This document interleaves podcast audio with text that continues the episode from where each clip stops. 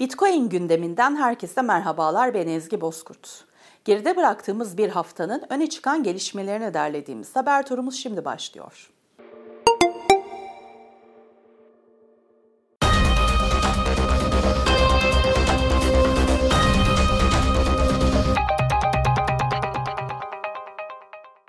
Bitcoin madencileri sahip oldukları Bitcoin'leri kripto para alım satım platformlarına taşımaya başladı.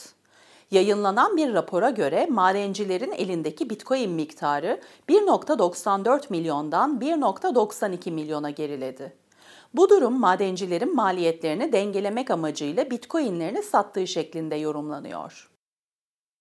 Bitcoin madencilerinin Bitcoin satışı yaptıkları iddia edilen son dönemde Nasdaq'ta da listelenen madencilik firması 8, Eylül ayında Bitcoin satışı gerçekleştirmedi. Şirketin yayınladığı Eylül ayı raporunda toplamda 111 Bitcoin çıkartıldığı ve hiç Bitcoin satışı yapılmadığı açıklandı. 21 Shares şirketi ile ortak spot Bitcoin ETF başvurusu yapan ve SEC tarafından başvuruları ertelenen ARK Invest şirketi spot Bitcoin ETF'inde güncellemeler gerçekleştirdi. SEC'in talep ettiği güncellemeleri yapan ARK Invest'in yeni başvurusunda fondaki varlıkların nasıl saklanacağına yönelik bilgiler yer alıyor. Lüks otomobil markası Ferrari, Amerika Birleşik Devletleri'ndeki hizmetlerinde Bitcoin ve diğer kripto paralar ile ödeme alınmasını kabul etti.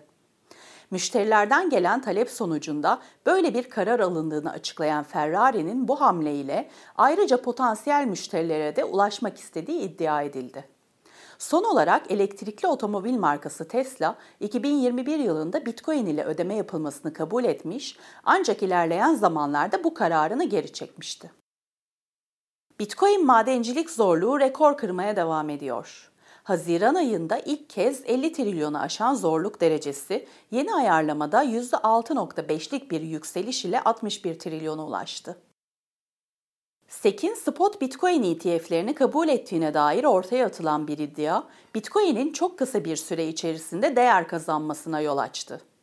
İddianın asılsız olduğunun ortaya çıkmasının ve Bitcoin'in aynı fiyata geri dönmesinin ardından SEC'ten açıklama geldi. SEC paylaştığı gönderide internette paylaşılan bilgilere dikkat edilmesi gerektiğini ve SEC hakkındaki doğru bilgilerin SEC'ten alınması gerektiğini vurguladı. Bitcoin gündeminin bu haftalık sonuna geldik. Gelecek hafta yeni haberlerle görüşünceye dek hoşçakalın.